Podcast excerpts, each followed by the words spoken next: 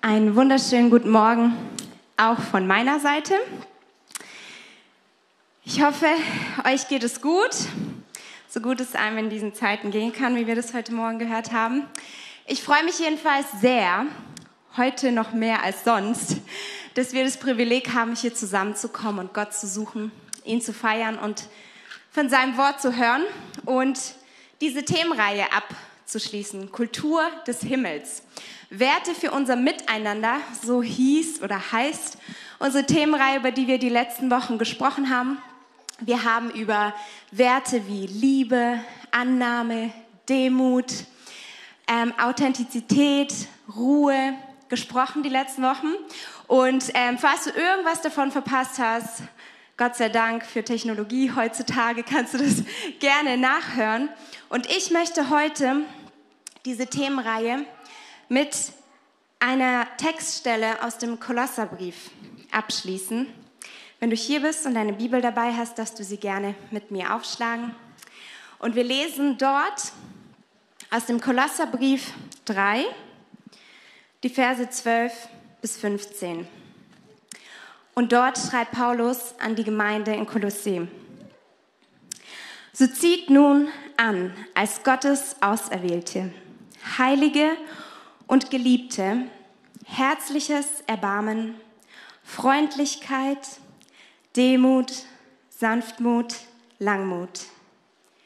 Ertragt einander und vergebt einander, wenn einer gegen den anderen zu klagen hat.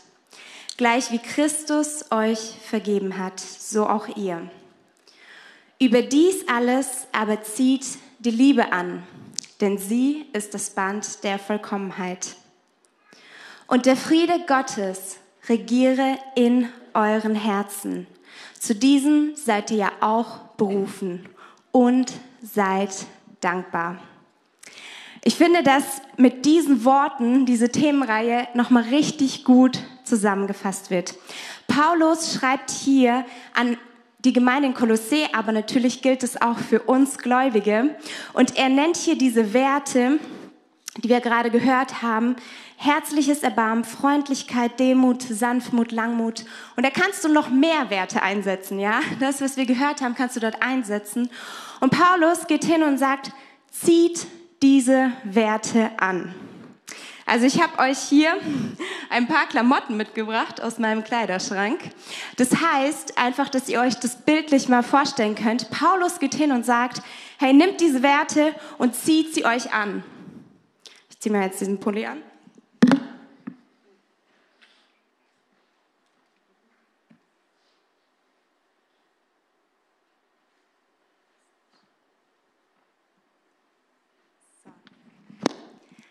Also zieht es euch an. Könnt ihr es euch bildlich vorstellen? Einfach Sanftmut, Langmut. Ihr geht einfach hin. Einen Kleiderschrank habe ich euch heute nicht mitgebracht. Geht hin, holt es raus und zieht euch das an. Ich habe mich gefragt, warum verwendet Paulus hier dieses Bild vom Anziehen? Weil ich weiß nicht, wie es dir geht mit diesen Werten, von denen wir gehört haben und diesen Werten, die ich hier aufzählt. Weil ich finde, wenn man sie lebt, ist es manchmal nicht so einfach, wie wenn man zum Kleiderschrank hingeht und sich einfach nur die Demut rausholt und sie anzieht. Und trotzdem verwendet Paulus hier dieses Bild. Und ich glaube, Paulus verwendet dieses Bild von Kleidung und Klamotten. Warum? weil es etwas Sichtbares ist.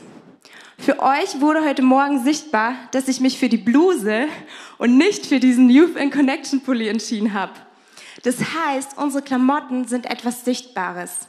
Sie sind etwas Sichtbares und es, sind, es ist auch etwas, wofür uns bewusst entscheiden. Ich habe heute Morgen bewusst die Entscheidung getroffen, diese Bluse anzuziehen und nicht diesen Pulli. Genauso wie du dich heute Morgen bewusst dafür entschieden hast, das anzuziehen, was du jetzt anhast. Und ich glaube, das ist der Grund, warum Paulus hier dieses Bild verwendet. Wenn wir die Werte von der Kultur des Himmels leben, dann wird es sichtbar in unserem Leben. Dann wird es sichtbar für unser Umfeld und wir entscheiden uns bewusst dafür. Es ist nicht etwas, was einfach da ist, was von Natur aus in uns hineingelegt ist, ähm, wo wir einfach sagen, ja, ich kann heute einfach so rausgehen, wie ich gerade aufgestanden bin. Und dann ähm, sind all diese Werte, Demut, Sanftmut, Annahme, Liebe, sie sind einfach da. Es ist eine bewusste Entscheidung, diese Werte und diese Kultur des Himmels zu leben. Und Paulus spricht hier in diesem Bild davon, dass ähm, die Christen und die Gläubigen den alten Menschen ausgezogen haben und den neuen Menschen angezogen haben. Das heißt, diese Werte, die er hier aufgelistet hat, hat gesagt, zieht sie an, weil sie sind Teil eures neuen Menschen. Und ähm, deswegen gilt es für jeden Menschen, der Christ ist und der sagt, hey, ich folge Jesus nach, ich will diese Kultur leben, ähm, gehört dieses Wort zu uns, dass wir den neuen Menschen angezogen haben. Und genauso aber auch, dass wir den alten Menschen ausziehen.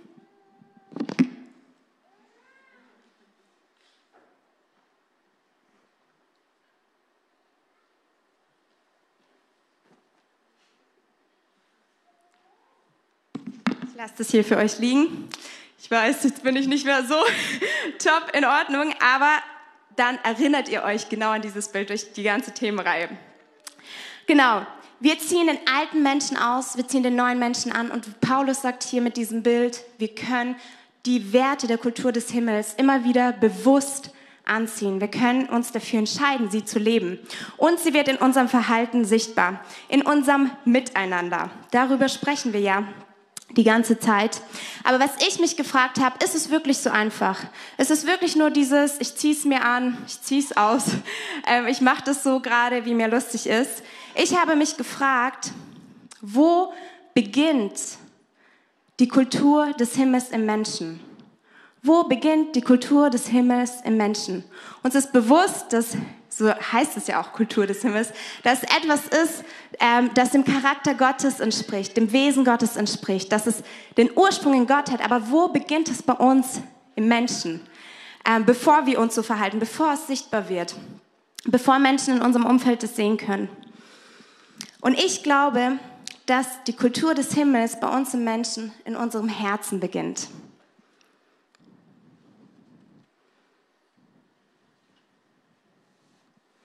Jesus sagt in Matthäus 11, 29, wir kennen diese Stelle sehr gut, denn ich bin sanftmütig und von Herzen demütig. Jesus sagt, ich bin sanftmütig und von Herzen demütig.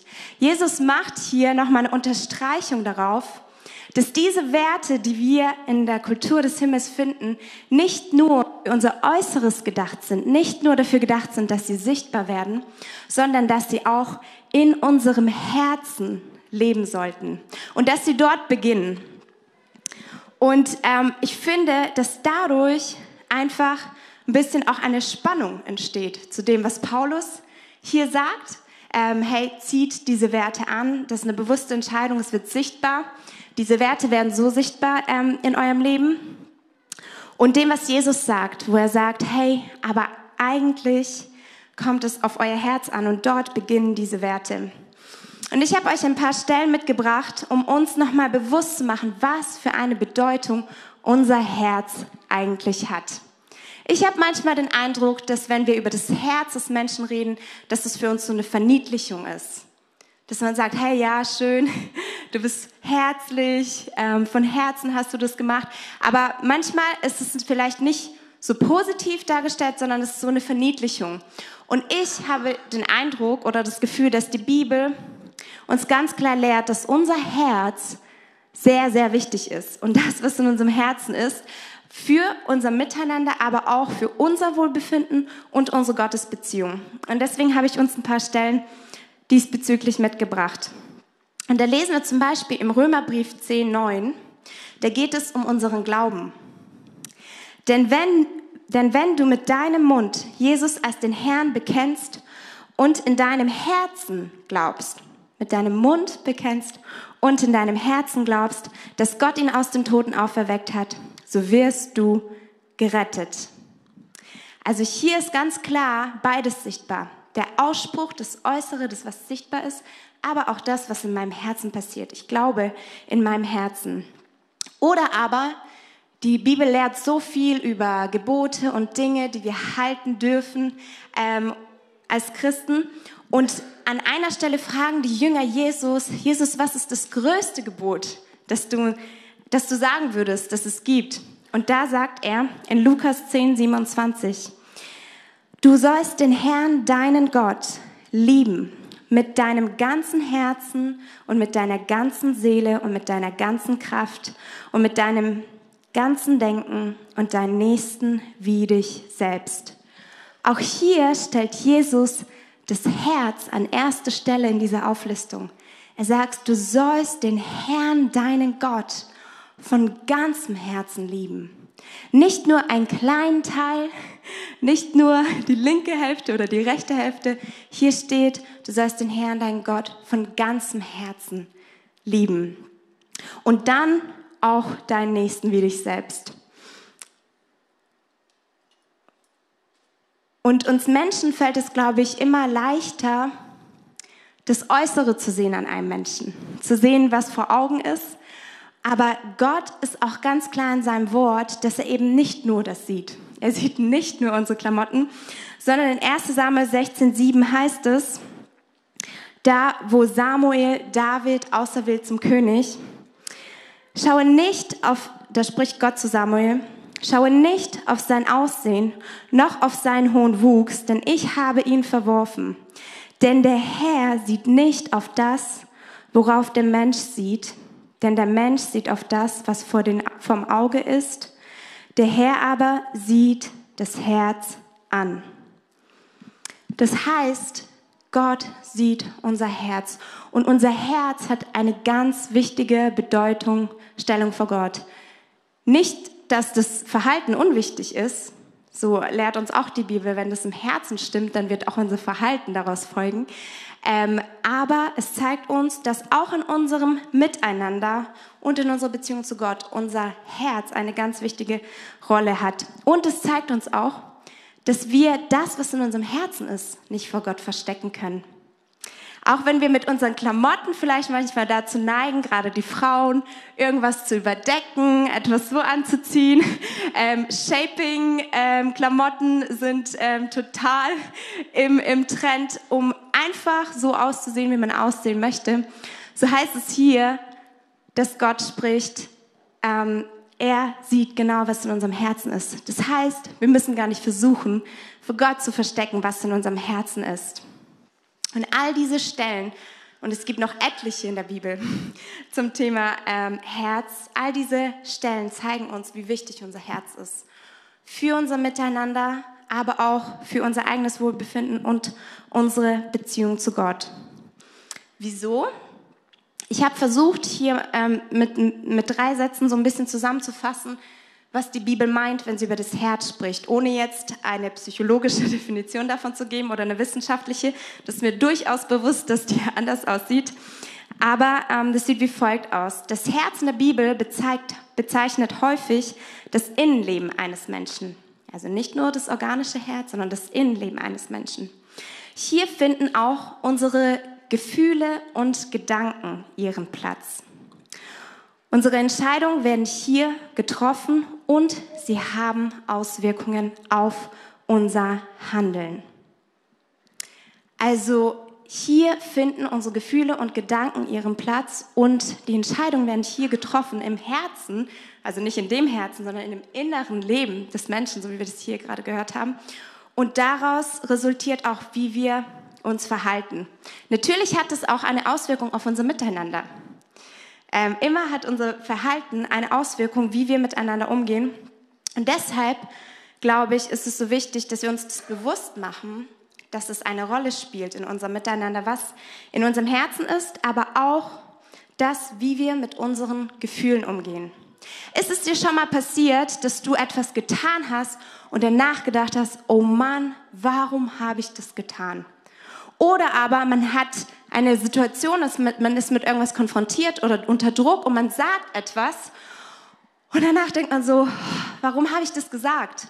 Ich würde so gerne diese Worte zurückholen und man merkt, hey, diese Worte kann ich aber nicht mehr zurückholen. Sie sind ähm, gesprochen, sie sind ausgesprochen und ähm, wie wir das gerne bezeichnen, ist einfach eine Re Reaktion aus der Situation heraus oder aber Reaktion aus der Emotion heraus. Eine Situation oder ein Mensch löst etwas in uns aus und wir reagieren direkt da heraus. Und dann kann es passieren, das muss nicht immer, aber kann es passieren, dass es, wir uns danach denken, oh Mann, das hätte ich nicht sagen sollen, das hätte ich nicht machen sollen. Und dass es auch eine negative Auswirkung auf unser Miteinander hat. Und deswegen ist es, glaube ich, so wichtig, dass wir einen gesunden Umgang haben mit Gefühlen. Was bedeutet das? Ich glaube, man kann Extreme leben. Ich glaube, es gibt Menschen oder auch gerade in der christlichen Bewegung ähm, Menschen, die sagen, hey, Gefühle sind voll egal. Wichtig ist, dass wir diese Sachen anziehen. Wichtig ist, dass wir das Richtige machen.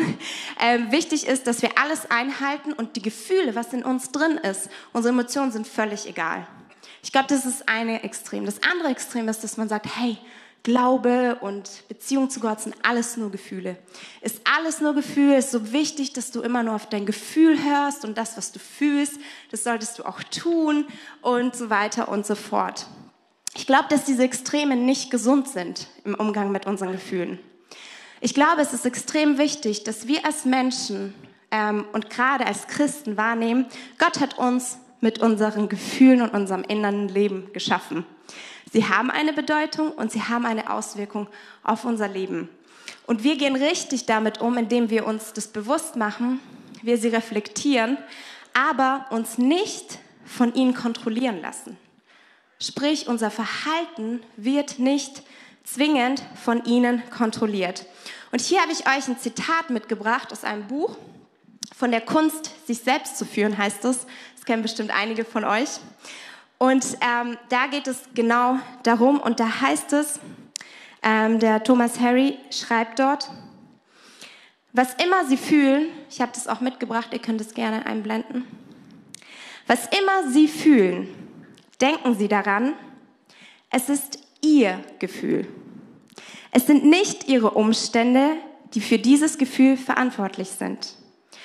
Auch keine anderen Menschen, egal wie ekelhaft oder gemein sie ihnen gegenüber sind, ihre Gefühle sind ihre Gefühle.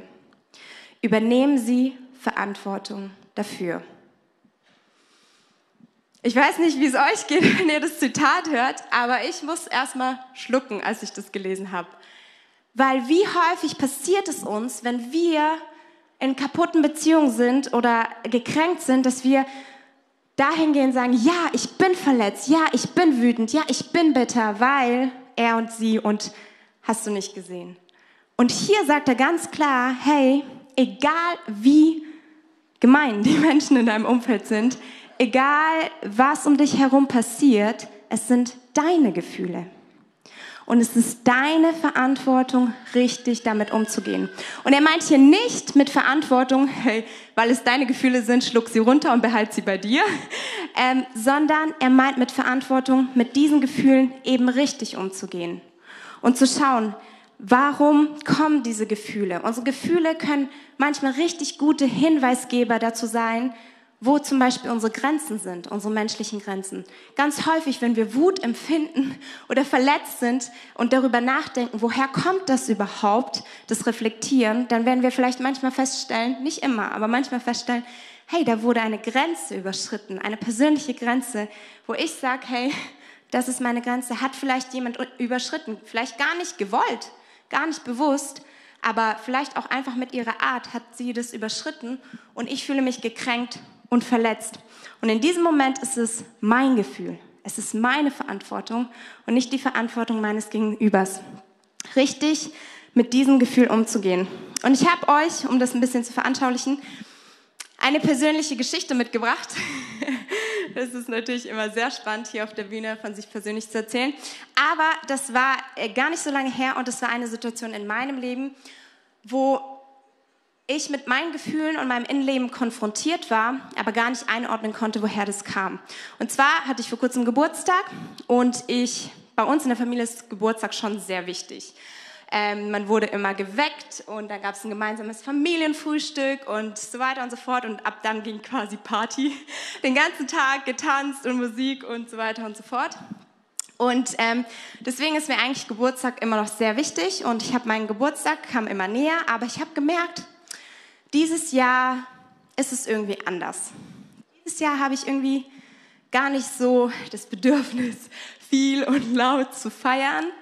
Ähm, eigentlich, vielleicht will ich auch den Tag einfach ganz ruhig verbringen, irgendwo in der Therme, ganz für mich allein, am Morgen ein bisschen Zeit mit Gott verbringen und so weiter und so fort. Also habe mir das ein bisschen ausgemalt, aber ich war nicht entschlossen, weil irgendwie einfach so viel los war und ich konnte mir da nicht konkret Gedanken drüber machen.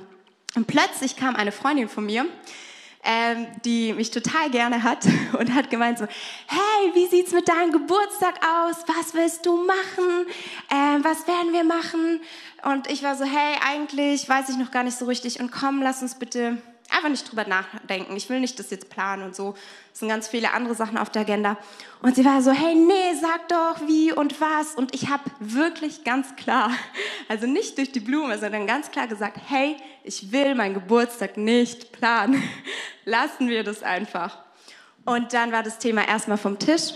Und in der Woche davor hat sie mich dann angerufen und hat gesagt, ja, sag noch mal, also ich habe schon das und das Café geguckt, dass wir dort frühstücken gehen können und so weiter und so fort. Und ähm, ähm, ich weiß, dass du möchtest, dass die und die Person dabei ist. Ich rufe sie an, ich lade sie ein. Und ich war in dem Moment so, echt jetzt? Ich habe es doch so klar kommuniziert. Ich habe es doch so klar gesagt. Und auf jeden Fall ähm, war dann meine Reaktion nicht direkt, dass ich nochmal gesagt habe, nee, ähm, mit dazu kam für mich, dass meine Freundin in einer ganz schwierigen Lebenssituation war und ich dann natürlich gedacht habe, oh, das kannst du jetzt nicht machen. Das wäre nochmal so deine Grenze vor den Kopf knallst. ähm, so, du hast es klar gesagt, okay, wird schon nicht so schlimm sein. Mach das einfach, du magst die Leute und ähm, das wird toll. Und dann haben wir, habe ich es einfach so stehen gelassen und die Tage vor meinem Geburtstag, das war also unfassbar, das hat so in mir gearbeitet. Ich war die ganze Zeit so, oh nein, oh, und mein Geburtstag und ich kann mich gar nicht so richtig freuen und was und wie. Und ich war so aufgewühlt und ich habe irgendwann gedacht, das kann nicht wahr sein. Weil ich mag die Leute, ich mag es, frühstücken zu gehen und so weiter und so fort. Was ist das? Und dann bin ich einfach ins Gebet gegangen und habe gesagt, Gott, was ist es? Wieso triggert mich das so dermaßen, obwohl es eigentlich alles Dinge und Menschen sind, mit denen ich gerne Zeit verbringe? Und Gott hat mir ganz klar gezeigt, hey, für dich wurde hier eine Grenze überschritten. Für dich war klar, hey, das ist mein Geburtstag und ich darf entscheiden, wie ich meinen Geburtstag gerne gestalten möchte. Und dann kommt jemand und übernimmt sozusagen deine Verantwortung, nicht mal deine Vorstellung, weil ich hatte ja noch nicht mal so eine feste Vorstellung, und plant einfach deinen Geburtstag, wie das dann ablaufen soll. Und im Nachgang war es richtig gut nach dem Geburtstag. Davor war einfach nicht mehr das Setting gegeben. Und mir war klar, aber hey, ähm, das hat so viel Unruhe in mir ähm, aufgewühlt. Es war einfach auch Unfrieden in unserer Beziehung dadurch. Obwohl ich in meinem Kopf wusste, hey, sie meint es gut mit mir. Das ist eine gute Freundin, die weiß, ich frühstücke gerne und die meint es einfach gut mit mir. Und ich wusste, ich werde das ansprechen müssen. Egal wie unangenehm mir das ist, aber ich muss es machen. Und ich habe das Gespräch mit ihr geführt oder gesucht und ähm, es war so, wie ich es mir gedacht habe. Es hat ihr total leid getan, weil für sie ähm, das rauskam, sie tut total ungern ihren Geburtstag planen. Deswegen wünscht sie sich immer, dass andere Menschen ihren Geburtstag planen. Und sie hat gehört, in dem Moment, wo ich gesagt habe, ich will meinen Geburtstag jetzt nicht planen, lass uns das nicht äh, machen, hat sie gehört, okay, Kathi will ihren Geburtstag nicht planen, es ist jetzt meine Aufgabe, ihren Geburtstag zu planen. Und es hat dann voll losgelegt und hat alle Hebel in ähm, Bewegung gesetzt. Und das Gute war aber in diesem Gespräch, sie hat gesagt, hey, das ist, wie es mir mit dem Gedanken gegangen ist, aber das heißt nicht, dass es eine Entschuldigung dafür ist, dass ich eine Grenze überschritten habe. Sie konnte total nachvollziehen, dass für mich das eine Grenze war und ähm, diese Grenze überschritten wurde. Und dadurch konnten wir einfach wieder Frieden in unsere Beziehung bringen. Das konnte einfach das, was unreich war, das, was unklar war, was ungeklärt war, konnte einfach zur Ruhe kommen. Wir konnten sagen, okay, können wir jetzt also hinter uns lassen und in unserer Beziehung weiter vorangehen. Und ich glaube, dass das so wichtig ist, dass wir nicht immer einfach so, ne, ich hätte auch in dem Moment irgendwie nochmal aus meiner Emotion heraus einfach reagieren können und irgendwie keine Ahnung was machen können, aber mir war wichtig, erstmal für mich zu verstehen, was ist es eigentlich in mir hier drin? Warum ist es so? Und dann aber, wie gehe ich damit richtig vor, ohne die gegenüberliegende Person dafür verantwortlich zu machen, dass es mir dann in diesem Moment so geht. Und ich glaube, dass deswegen auch unsere Gefühle und ein gesunder Umgang mit unseren Gefühlen für unser Miteinander ganz wichtig ist. Und da stellt sich ja die Frage, was hilft uns, eben diesen gesunden Umgang mit unseren Gefühlen zu haben in unserem Miteinander. Und ich finde, dass wir die Antwort darauf in dem letzten Vers von der Stelle, die ich vorher am Anfang gelesen habe, finden. Und dort schreibt Paulus nämlich, und der Friede Gottes regiere in euren Herzen. Zu diesem seid ihr ja auch berufen in einem Leib und seid dankbar. Paulus schreibt hier, der Friede Gottes regiere in euren Herzen. Friede ist genauso ein Wert von der Himmelskultur. Und wenn ich heute Morgen Frieden sage, dann glaube ich, haben wir ganz bestimmte Bilder im Kopf, ganz bestimmte Gedanken ähm, von vielleicht Krieg, vielleicht Ukraine, Russland. Es gibt ganz viele andere Länder auch, die im Krieg sind.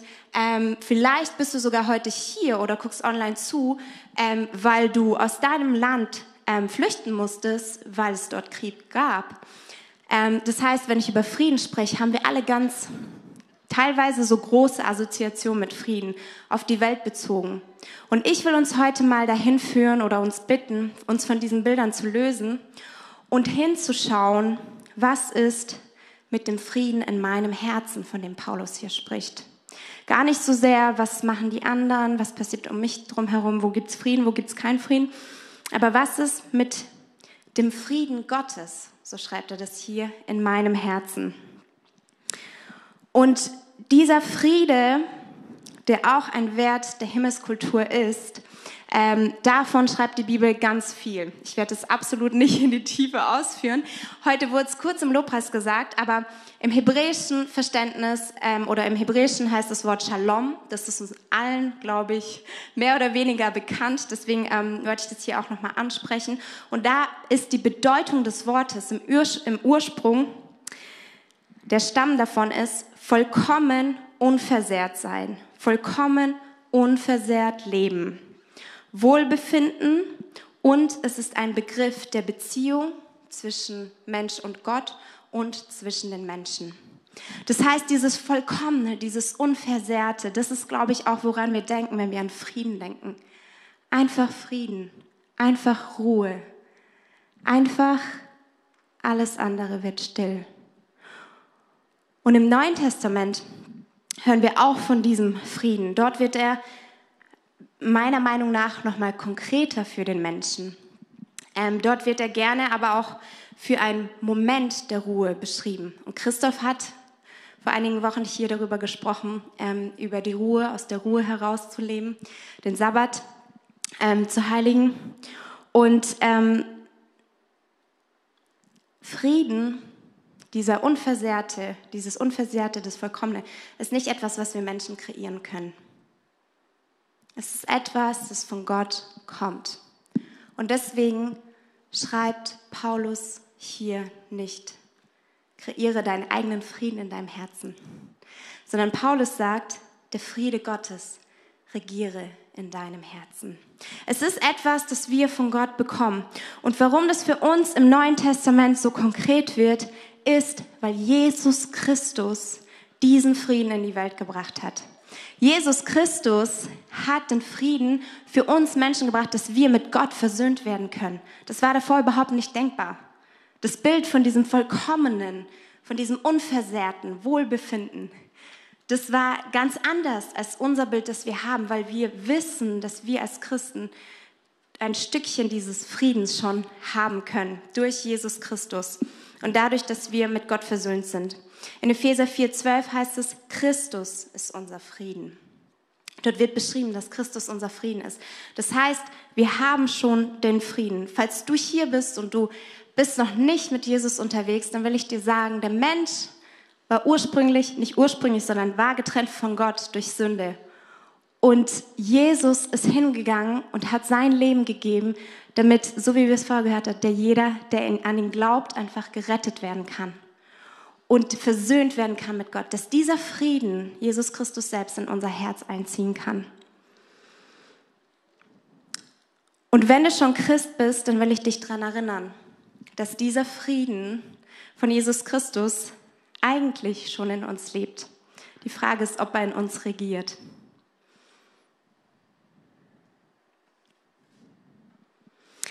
Wenn wir davon reden, Friede regiere in euren Herzen, und wir sprechen von Regieren, dann sprechen wir davon, die Regierung trifft die Entscheidung. Wir haben vorher über den Umgang mit Gefühlen gesprochen. Und wenn Friede in unserem Herzen regiert, dann trifft der Frieden die Entscheidung, wie wir mit diesen Gefühlen umgehen. Wie wir uns verhalten in Momenten, wo wir unter Druck stehen, wo wir vielleicht konfrontiert sind, ähm, wird dann dieser Friede entscheiden, was wir damit machen. Dieser Unfrieden in mir hat mich dazu bewegt, darüber nachzudenken, was ist hier eigentlich passiert in der Geschichte, wo ich euch vorher erzählt habe. Und überhaupt diesen Schritt zu gehen auf meine Freundin zu, damit Frieden wiederhergestellt werden kann. Und ich habe nicht gesagt, hey, ich will das zulassen, dass jetzt Unfrieden und Chaos in mir einfach da ist. Auch in Bezug auf diese Beziehung hätte man ja auch machen können. Man könnte ja einfach weggehen, man könnte die Menschen meiden, man könnte ja gucken selber, wie man damit umgeht. Aber dieser Unfrieden in diesem Moment und dieser Wunsch nach Frieden hat mich dazu bewegt, ähm, dem nachzugehen und mit dieser Person das zu klären.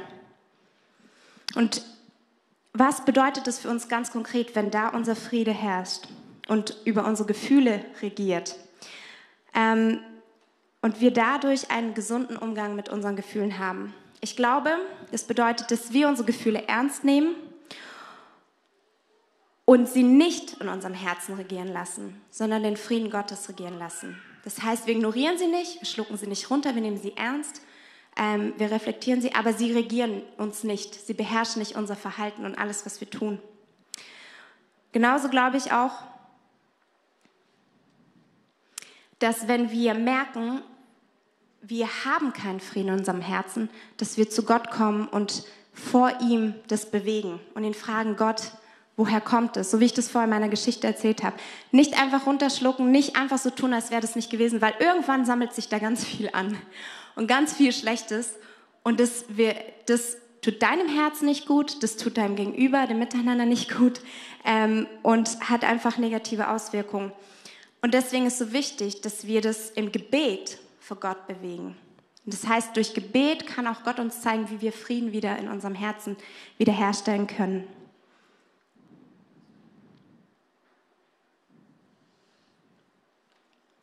Wir können Gott suchen und ihn fragen, was wir zu tun haben oder was er uns sagt über unser Herz. Mit Frieden in unserem Herzen regieren kann, erfordert es nicht immer nur Harmonie. Und ich komme gleich zum Abschluss. Aber es ist nicht immer nur Harmonie. Harmonie, würde ich sogar so weit gehen zu sagen, kann ein Friedenskiller sein. Harmonie kann mir sagen, hey, Hauptsache die andere Person hat nichts bemerkt dass es so in mir vorging und alles läuft weiter, ähm, das bedeutet keinen Frieden. Manchmal bedeutet Frieden zu haben oder zu kriegen Konfrontation, ohne Krieg zu führen. Manchmal bedeutet es Vergebung. So hat Paulus das vor auch in diesen Versen gesagt. Manchmal bedeutet es für uns auch loszulassen zu wissen, hey, ich habe das jetzt angesprochen, vielleicht nimmt mein Gegenüber das auch nicht an, aber ich darf es loslassen, weil ich habe meinen Teil getan. Manchmal bedeutet es auch, aufeinander zuzugehen und Dinge anzusprechen, Dinge zu klären. In Philippa 4,7 heißt es, und der Friede Gottes, der allen Verstand übersteigt, wird eure Herzen und eure Gedanken bewahren in Christus Jesus. Wenn, unser, wenn dieser Frieden in unseren Herzen regiert, dann wird es uns in Christus bewahren. Dann wird es unser Miteinander bewahren und unsere Beziehungen bewahren. Und in diesem Vers weiter heißt es, der Friede Gottes regiere in euren Herzen, zu dem ihr auch berufen seid in einem Leib. Wir sind dazu berufen, wir sind dazu als Christen aufgerufen, diesen Frieden in unseren Herzen regieren zu lassen. Es ist nicht einfach nur nice to have. Wir sind aufgerufen dazu, diesen Frieden in uns, Jesus selbst in uns regieren zu lassen. Und das in einem Leib. Wieso sagt Paulus das hier? In einem Leib. Ich glaube, manch so einer von uns denkt sich, ich könnte sehr gut den Frieden bewahren, wenn ich für mich ganz alleine bin. Wenn ich keinen zu sehen brauche, wenn ich mit keinem zu sprechen brauche und so weiter und so fort. Aber hier sagt Paulus, berufen in einem Leib. Im Miteinander seid ihr berufen, Frieden in eurem Herzen zu sein. Nicht, wenn ihr alleine seid. Da natürlich auch, aber im Miteinander. Und dann wiederum entsteht daraus auch Einheit. Wenn Friede in unseren Herzen regiert und in unseren Beziehungen, entsteht auch wieder Einheit. Das ist ein Nebeneffekt, sage ich mal, zu dem, was in unserem Herzen und in unserem Verhalten alles passiert.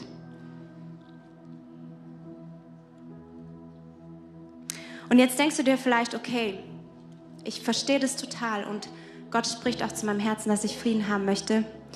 Aber ich habe Situationen oder ich habe Beziehungen und ich habe alles versucht, um Frieden im Miteinander zu wahren.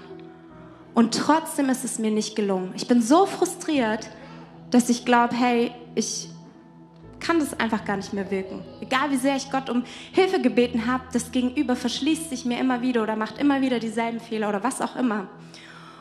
Und hier sagt Paulus in Römer 12, 18 zu uns oder zu äh, der Gemeinde ähm, in Rom, aber das dürfen wir auch für uns annehmen.